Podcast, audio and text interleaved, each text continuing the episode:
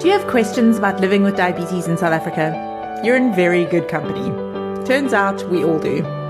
Welcome to South Africans with Diabetes. I'm Bridget McNulty, and today we're going to be answering your questions to help you live a healthy, happy life with diabetes. This podcast is brought to you by Lilly. First, a disclaimer I am not a medical expert. Please discuss any changes you want to make to your diabetes treatment with your doctor. Today, we're talking about something a little sensitive eating disorders. Please be kind to yourself. If you find any of this triggering, there's no reason to listen further. But it is an important conversation to have. Eating disorders thrive in secrecy, and we want to be able to bring the conversation into the light. We know that depression and anxiety are far more prevalent in people with diabetes, but what about eating disorders? Especially when you're living with type 1 diabetes, you're almost encouraged to have an obsessive relationship with food. We have to count our carbs and plan our meals and inject the right amount of insulin and never leave home without a snack and don't cheat. Even the language around eating is very emotive. The most common eating disorder among people with diabetes is diabulimia. That's when people with type 1 deliberately take less insulin or, or skip injections so that they can lose weight. An estimated 40% of women with type 1 and 10% of men with type 1 struggle with diabulimia.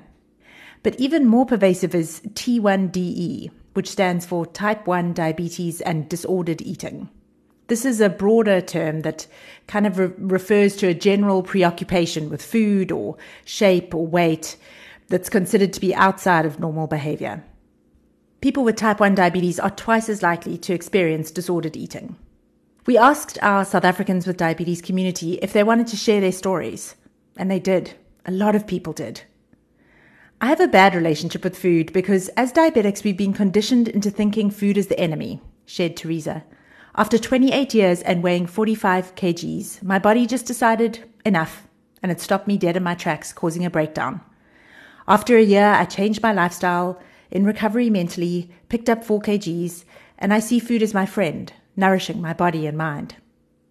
Marilise is struggling with this at the moment. Mentally struggling with allowing myself to eat as I'm scared my sugar levels might spike or not be in range, she says. Sandra has gone the other way. She says, my brain is in denial. My mind tells me I'm diabetic, but I just eat as a normal human being. No restrictions on anything. It's not nice living with depression, too. It's really hard, this journey. Even that phrase, normal human being, breaks my heart a little. And Joanne has another different flavor to share. Not so much an eating disorder, but I suffer from a crippling fear of hypos. So when my sugar is on a downward trend, I always severely overcorrect by stuffing my face, and I usually end up with roller coaster readings for the rest of the day. It makes calorie and portion control impossible. A lot of people agreed with her. Fear of hypos and overcorrecting as a result are clearly a big problem. To help us make sense of eating disorders and diabetes, we've asked registered dietitian and certified intuitive eating counselor Gail Landau to speak to us about her experiences with eating disorders and those of us with diabetes. Thanks so much for joining us, Gail. Thank you for having me. I'm so uh, grateful for this platform and also to those uh, community members who shared their vulnerability by um, sharing their journey. I think that's it's so helpful in the recovery process to be able to share our feelings and our experience and relationship with food so that we can yeah. actually normalize it and not and not uh, feel feel that we have to be ashamed.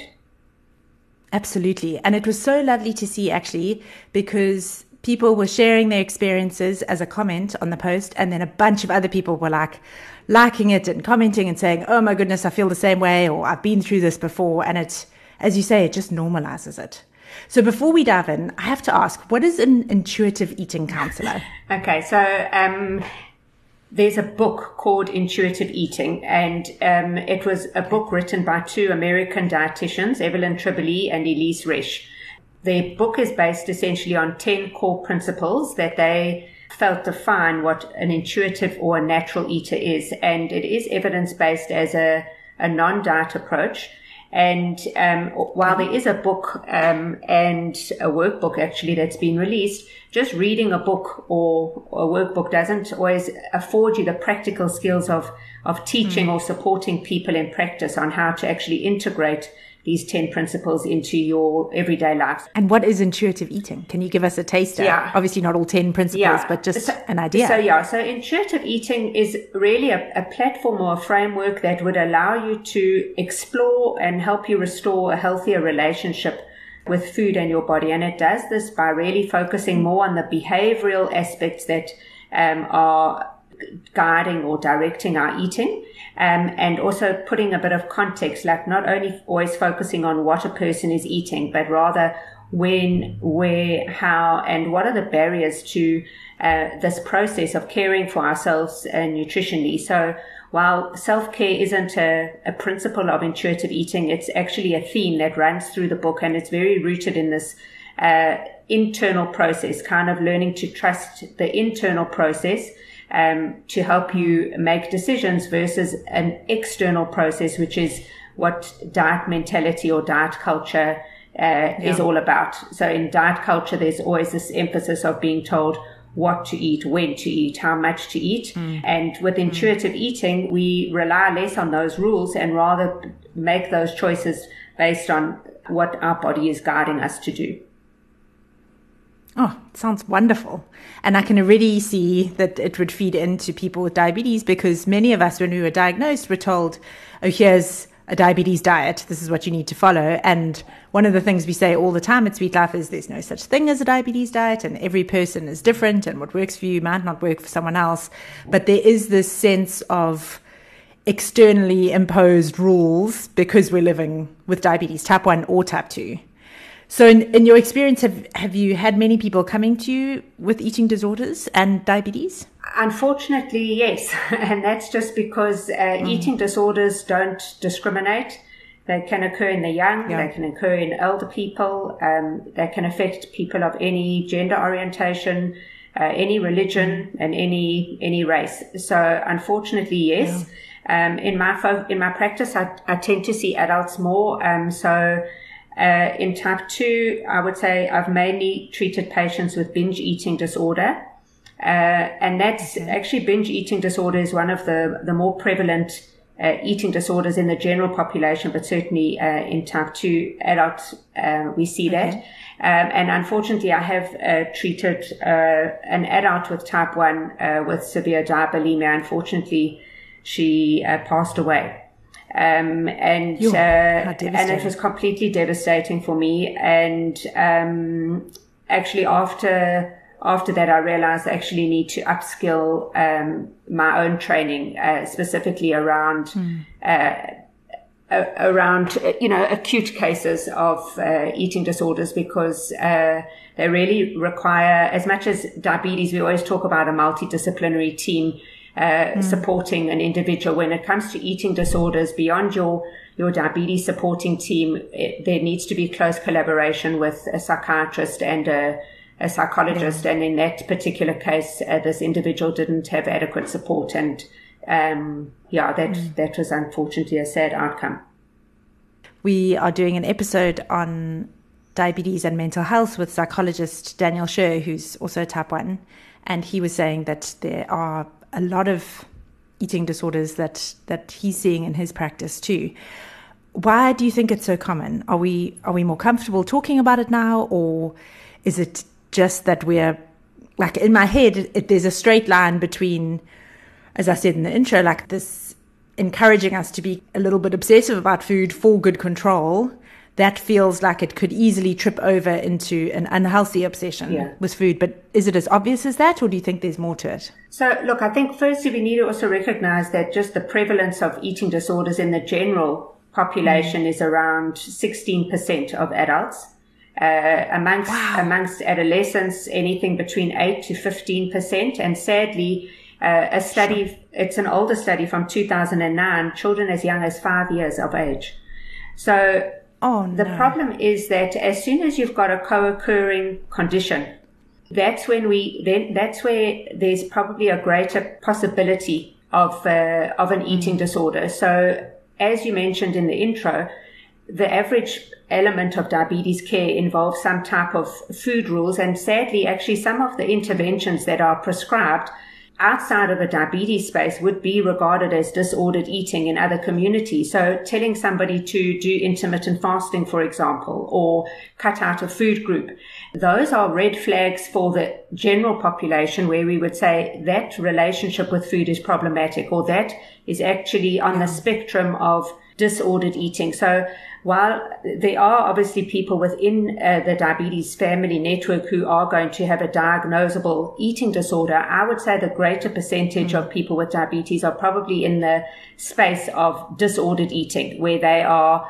going on diet and off diet. Um, so I think diabetes itself um, may predispose, certainly. Um, in people with type 1, they might also have uh, other autoimmune conditions together with diabetes, like celiac disease, which may bring on further restriction over and above being careful about the volume of carbohydrate at a meal. Um, and mm-hmm. as you mentioned earlier, the prevalence of anxiety and depression is already there. So, we, so now what happens is we bring on all these food rules, and we know that uh, dieting or diet culture and diet mentality and being on a restrictive diet unfortunately um, sets us up for failure because it actually causes us to be anxious around our eating as the one uh, member shared. You know the fear of a hypo uh, the fear of going mm. high makes us um, less trusting of our body in the moment and we either under respond or overreact. And so um, i think that's a factor. And i think unfortunately weight stigma is another factor that we need to address. So, so weight yeah. stigma is when we hold negative uh, attitudes towards people in larger bodies. And certainly um, in the diabetes space, there's a, a really big message that uh, being fat is the worst possible outcome and fear fat and fear, yeah. fearing a bigger body. And eating disorders don't discriminate. They occur in all sizes of bodies. And we know that uh, weight stigma or anybody who has experienced judgment or shame because of how their body looks yeah and over time that that message gets very very much internalized deep in your psyche and so even though you're no longer hearing a, a mean doctor or counselor or whoever it was uh, say a disparaging comment uh, the internalized shame sits deep within you and then it it uh, actually yeah. in, uh, interferes with your relationship with food Absolutely. And when I think of anything to do with diabetes, the message of moderation is not often preached. Yeah what I find missing and what we try to say at Sweet Life, but but we're not registered dietitians. We don't give specific advice, but we we say listen to your body and do what you feel is right for you. And everyone is different. But we also, in general, just preach like a moderate way of eating and a sustainable way of eating. Because I think that's what you're saying here too: is the yo-yoing of going on and off diets is exhausting. It takes up a lot of space. It probably leads to burnout and it's really bad for your body. Mm. Whereas if you can, the joy of being able to, to test, particularly for those of us with type 1, and, and if we're lucky enough to have like a flash glucose monitor or, or a CGM, is that you can eat something and say, oh, that's interesting. Look at what this food does to me. And oh, gosh, I really can't be eating that in that portion because look at what my blood sugar did. Or if I'm going to do that, I need to inject more. But it's not often that we approach food in such a, I almost want to say like a light-hearted, curious way. And so that's also why I think it's so important for us to have these conversations is like what a relief to hear that most probably most of us with diabetes have some version of disordered eating.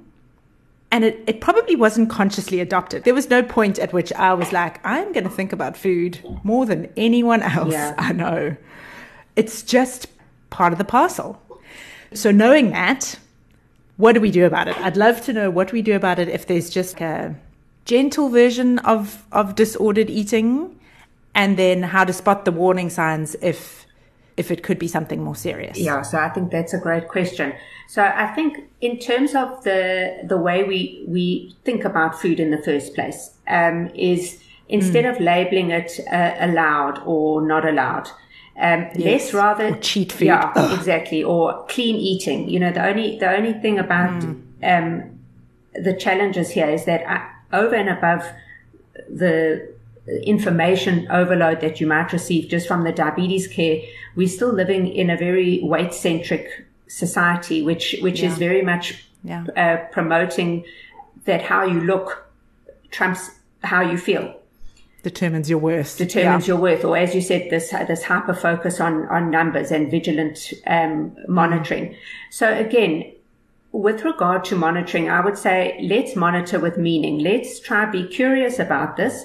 Um, and instead of labeling it uh, good or bad, uh, allowed or not allowed, how does this food actually feel in my body? Uh, do I feel energized when I eat it? Do I feel satisfied when I eat it? Um, do I oh, do I feel um, you know uh, does it leave a good mouthfeel? And why that is important mm. is that it's going to guide you whether or not um, you you feel that this is a food that I would like to include in my diet uh, more often. Mm. So I think where it becomes um, a problematic in in this grey space of disordered eating. If you've got more food rules governing your food choice, if you're approaching a meal and saying, I should eat this, I have to eat that, or else you are going to be mm. less likely to be able to respond to how your body is feeling because you, you're more focused mm. on, on how this is going to look in, in terms of the numbers and you are forgetting mm. whether or not this actually feels good in my body. So, um, yeah. the more food rules you have, the harder it is to trust your body. Uh, I would say a, a warning sign or a, a worrisome thing and is if food thought is, is occupying your, your thoughts you know, if, if you think about how mm. much of your day is spent worrying about food or thinking about food, mm. you know, we mm. do need to have some awareness in terms of nutrition as self care. But if outside of your regular meals and snacks, you're constantly thinking about what to eat, planning meals or whatever, that, that is mm. cause for concern. Some of the other warning signs where we are shifting more towards, uh, you know, the eating disorder and an eating disorder can have different presentations. There are different types of eating disorders. So you have anorexia nervosa, which can actually occur in any size body. It's not only, we don't only look for anorexia nervosa in someone in a small frame. Uh, it could be bulimia. Uh, so bulimia is an, an element of can be a person who has tendency for severe restriction and then binging and then a need to purge or, or vomit or get rid of mm. those goods. So, uh, diabulimia is actually a form of that and people abuse their insulin by under injecting, uh, in order to run their sugars high and so that they will lose weight. Um, so I guess mm. a, a warning sign would be an unexplained increase in A1C levels or repeated yeah, episodes of DKA. I'm saying in a, in a type one. I would say other yeah. warning signs is if there's ex- a lot of over concern around how you look about body size and shape. Mm. Uh, again, another another form of uh, bulimia, uh, and it can also occur together with other eating disorders such as uh, anorexia or binge eating, uh, is exercising obsessively or too intensely or for too long, or for an individual who is doing that and, you know, getting recurrent hypos. Oh, yeah, that makes sense. Uh, another thing may be a tendency towards always opting for the fat free, the low calorie meals. Uh, in women, we do also look for the absence of menstruation, but it's no longer a, a warning sign because eating disorders can occur in any size bodies.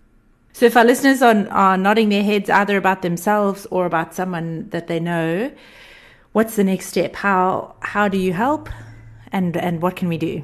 So I think uh, at least uh, speaking to someone that you trust, uh, whether it's a mm. spouse, a, a, partner, a doctor, a nurse, uh, maybe just saying, you know, I'm not feeling comfortable about my relationship with food, or I'm noticing I'm having uh, a lot of anxiety around food choices. Um, mm you know, it's, it's kind of just admitting that you're struggling. Uh, mm. I think another aspect is if you are caring for someone with, with diabetes and you are seeing some warning signs, it's always important not to focus on, on looks. Uh, you know, I think I hmm. always say to, to parents, uh, focus more on, on attributes and behavior and, and less about, about the look. Uh, try to encourage family meals. As you mentioned early on, uh, eating disorders are quite secretive. So again, if you are engaging in yeah. secret eating and hiding, um, and and often that's that's where you know the binge eating is often done in secret and in hiding. And so yeah. if you notice you're feeling uncomfortable eating in, in front of certain people, it might also be about having a conversation about can you stop commenting about what and how much I'm eating at the table. You know, sometimes Yeah. sometimes we avoid family meals because we worried someone at the table is the food police and probably going to hone in on what we are eating.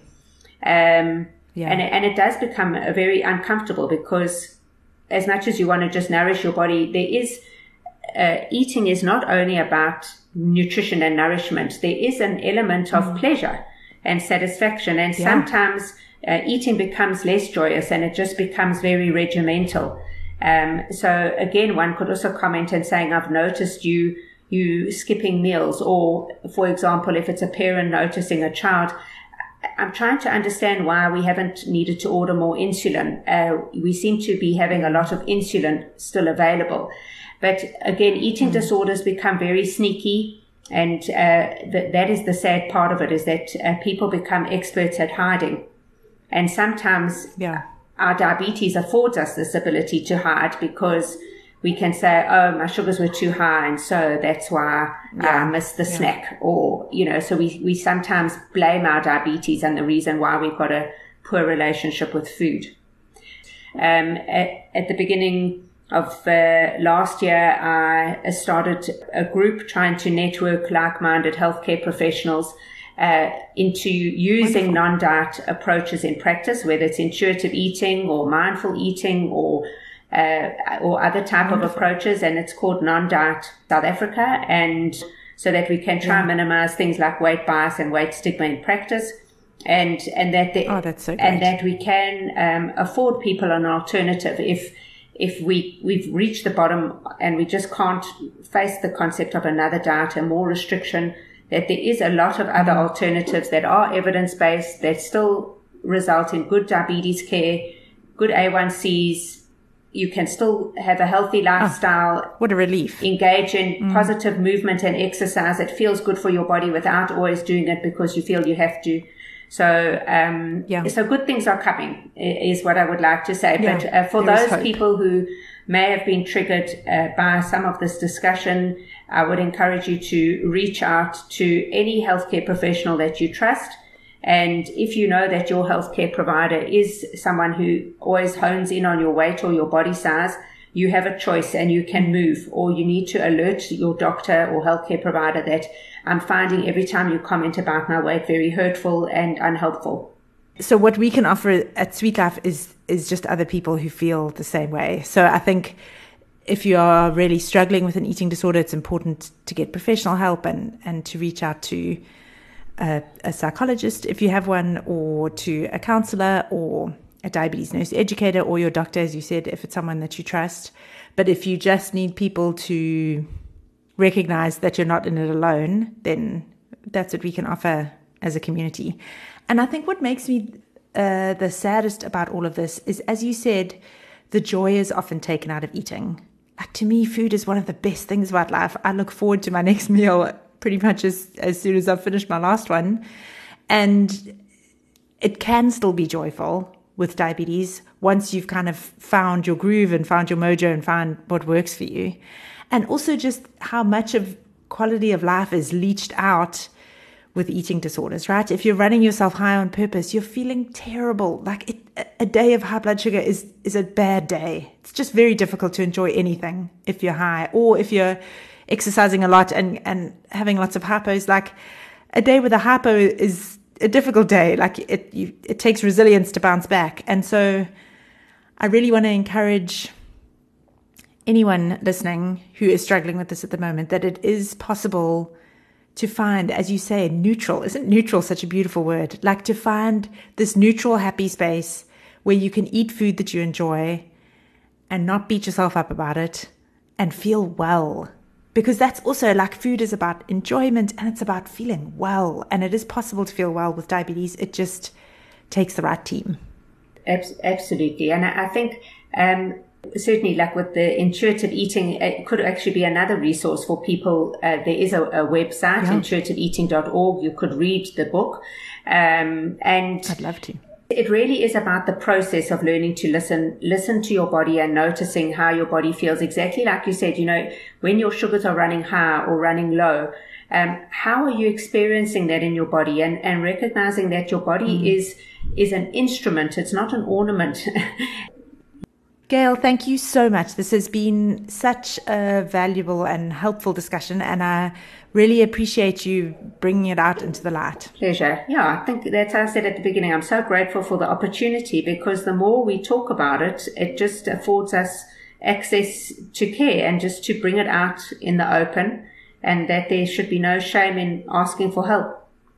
I also wanted to get the perspective of someone living with type 1 who's working through an eating disorder. So I've asked Ellery Clarence to join us.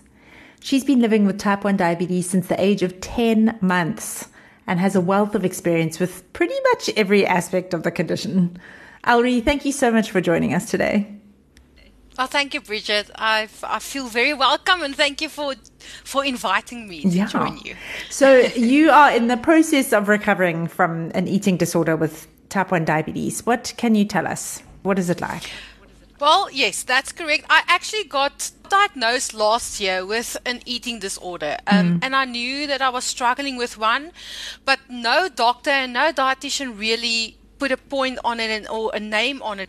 So when I was diagnosed then last year, I was like, oh my word, okay, someone saw me, someone understands, yeah. and now I can actually start working with it. Because, like, for example, in grade, I think I was grade four, I stopped eating. I just oh. told my parents, I'm not going to eat anymore. And they were freaking out because oh obviously I need to eat. Yeah. So, yeah. So since last year, a lot has happened. I'm still recovering, but it felt so liberating liberating to be diagnosed and have someone to work with and yeah. work through the process and the whole mental side and the mindset and everything. And it's unbelievable. I feel so, so much better. Oh. Um, yes, it's flippin' hard work. Yeah. I mean, I, I'm very focused on what I put in my mouth. Mm. Um, we talk in our sessions about sober days. Okay. And I actually, yeah, because it's an addiction. I mean, yeah. it's, it's, yeah, so my she asked me what is a sober day, and I said, well, that's if I have no Red Bull and chips and chocolates and stuff mm. that I'm not supposed to have. But mm. it's been now 26 days um, okay. um, since I broke away from my eating plan. Um, I feel so much better, and with the help and everything from everybody else, my body feels better. My sugar levels looks better. Yeah. My HbA1c is busy going down. Mm. Um, so yeah, and also just to feel understood is so important, definitely. isn't it? Like you're not just definitely. sitting in a room alone.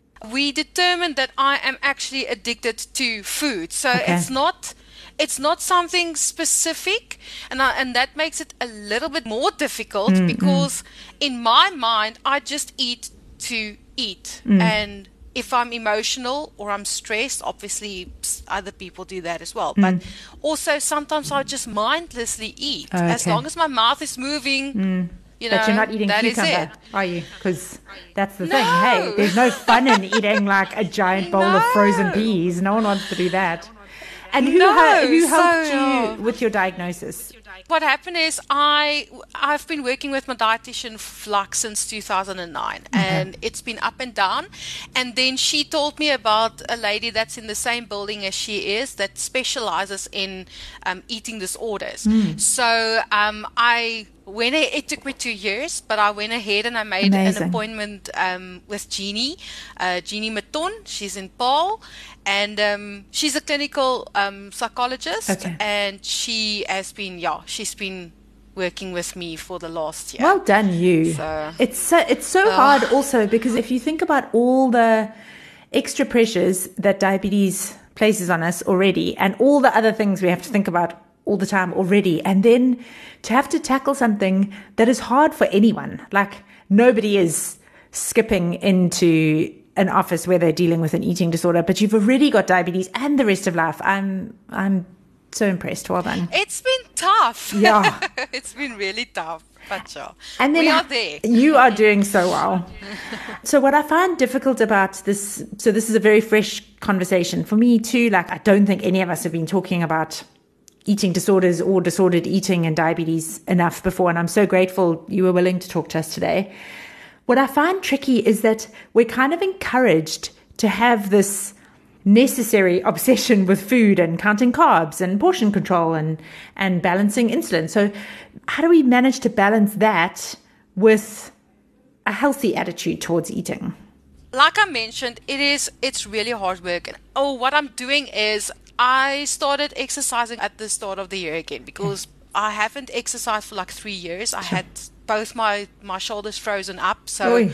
yeah, that as well. So what I did is I created a group with my friends and they are kind of my accountability partners. Yeah, so smart. if I'm having a tough day or I'm really like just I just want to eat and I don't really know what I want to eat or mm. you know that whole mm. mental struggle, I will check in with them and they do the same. If they have a, if they have a trouble and what's very great is that one of them is a diabetic as well. Amazing. So um, we check in and on each other and um, I obviously I still see my psychologist mm. once a month, mm. and I still work with my dietitian. I mean, I can email her at any time and oh, ask so her, wonderful. "Listen, I'm I'm stuck here." And then, yeah, it's, it's my husband plays a huge role, a huge huge role. He helps me, he keeps me sane, mm. if I can tell it like if I can say it like that around food, and um, I don't know, it's just like it's just something clicked at the beginning of the year and I'm like I need to change this because I feel so bad. Mm, I feel mm. tired all the time and my levels are all over the place mm. and I mean, walking into a shop now is not daunting anymore. Like, oh my word, look at all these chips and look at all these mm, mm, chocolates. Mm. And but how but, amazing um, to have this team around you too. I think that's what's so that's what's so healing about this, right? And what's so brave about you is that you're, it's not that you've recognized that there's an issue and then you're just trying to soldier on alone. You've asked your friends to help. You've got your psychologist helping, your dietitian, your husband. Like it's this whole team effort. I think it's wonderful. If anyone is, is listening and nodding their head or recognizing elements of their behavior here, so if they have diabetes and, and, and might be struggling with their eating, do you have any advice? What has helped you? Okay, so as humans, we always want to help out the people that we love, and we always want mm. to force them into help. Like you need this. No, don't don't okay. do that because that is what happened to me. I mean, uh, my people love me and they want to support me mm. and they want to they want to do everything for me, but it makes it flippant difficult because I was not right. Yeah, I was mind, ready. the mindset was not there. So what I would say is the person struggling needs to like admit and accept accept that they have a problem. Yeah. And when that happens, then you can step in and say, okay, let's look at what we can do for you. What is the options? Can uh, should you go see someone? Do you want to speak to someone? Do you want to speak to me or mm. speak to a friend or mm. whatever? But um, you can encourage them and and listen. Sometimes sometimes we just need to vent. Sometimes, yeah. especially when it when it gets to a point where I can't handle it, I go to my husband and, or my sister and I tell her, I said, "Listen, I can't anymore. I don't want to. Uh, you don't necessarily have advice for no. me, or I don't necessarily want your advice. Yeah. Not to be rude or anything, but just listen so that we can get it out and get yeah. it out of our system and move on. Yeah. But when the point arrived, like with me, when I got to the point where I said, okay, I do have a problem and I need to accept that I have a problem, mm. my husband was like, with me 100%. Yeah. He's like, okay. I told him, this is what I'm going to do. I'm going to see my dietitian. I'm going to make an appointment. I'm going to try my best. I'm going to look at what we eat and our budget and mm, everything. Mm. And then we took it there from there as a team. Yeah. And what also helps a lot is is I um, if you know someone, try and get them involved in in the community, yeah. especially yeah. like with a diabetes community or even a eating disorder community. Mm. It does it, just get them involved there because speaking to other people who can relate and Absolutely. who can actually understand helps a lot. Yeah. And that's all the things, all the things that I got together, that I put together, and to get to get where I am currently. Wonderful. So yeah, yeah, yeah. that makes so much sense. And also, I think what's so great about what you're saying is that it's not that we as people with diabetes need someone to swoop in and save us. It's that when we're ready to take the next step, then we just want our people to support us. But that next step is up to us. Oh, that's such good advice. Thank you. And last question What makes your life sweet? what makes my life sweet is I still have my parents. Both of my parents Oh, are still alive. I have my sister. Um, my husband is a darling and I love him so much. and going on adventures with him is what I live for these days Oh, because we have so much fun. And um, being part of the diabetic community, absolutely, that saved me in a lot of ways. Having coffee every day, you can take my chocolate away, but please don't take my coffee away because that's the sweetest thing. That's the sweetest thing. And then last thing, yeah, I, I'm reading. I, I know people are like, you read. I'm like, yes, I read. Oh God, I read. It's it's it's the one thing I do. The one thing I yeah, always it have saved me. It actually saved me a few years back. So yeah, Mm. That makes that perfect is sense what makes my life. And oh, and cats. Cats. Sounds like cats make my life sweet. It sounds like such a sweet love. Thank you so much, Ollie. Thank you for joining us and and thank you so much for sharing your experience because I think this is what we need, right? We need to just be normalizing this and talking about it and recognizing that these crazy thoughts that we all have in some degree in our heads are not actually that crazy because we all have them. It's it's so important. Thank you. If anyone is listening and struggling with an eating disorder and diabetes, please remember you're not alone. You can reach out for help either to, to us, to the online diabetes community, or to a friend or family member, or your doctor, or your psychologist, or your dietitian. There are so many people all ready and willing and waiting to help. And then there was one. Please join us next week for the final episode in this season. We'll be chatting to Dr. Sandy Bruder about the root cause of diabetes. It is sure to be an enlightening discussion. Please join us. I want to thank you for taking the time to listen today and invite you to subscribe so you don't miss an episode. It's such a pleasure to be able to spend this time with you, and I really appreciate it. I'm sure your diabetes management appreciates it too. Big thanks to Lilly for sponsoring this season of South Africans with Diabetes. Lilly is the leading provider of insulin in South Africa, supporting people with diabetes through high quality, affordable products. Lilly unites caring with discovery to create medicines that make life better for people around the world. This podcast comes to you from Sweet Life Diabetes Community. We are South Africa's largest online diabetes community, a space to connect with other people living with diabetes, share tips, and offer advice. Our website, sweetlife.org.za, has all the diabetes info you need, all in one place. We're like the diabetes Wikipedia of South Africa. We offer expert advice that's easy to understand and written just for you. Whether you're looking for the latest news and updates on diabetes in South Africa, tips to manage your condition better, meal plans and diabetes friendly recipes, exercise suggestions, or how to lose weight, we have an expert answer for you. We also have free ebooks to download a diabetes cookbook, diabetes guidebook, and a healthy food guide. Most importantly, we have a community of people with diabetes who understand what it's like to live with the condition every day. We're all in this together.